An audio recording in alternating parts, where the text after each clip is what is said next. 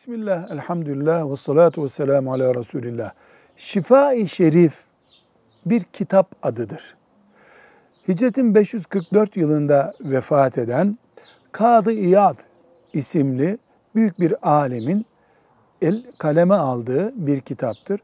Resulullah sallallahu aleyhi ve sellemin üzerimizdeki haklarını, Müslümanların peygamberlerine karşı yapması gereken şeyleri, Peygamber sallallahu aleyhi ve sellemin Allah katındaki kıymetini anlatan muhteşem bir eserdir.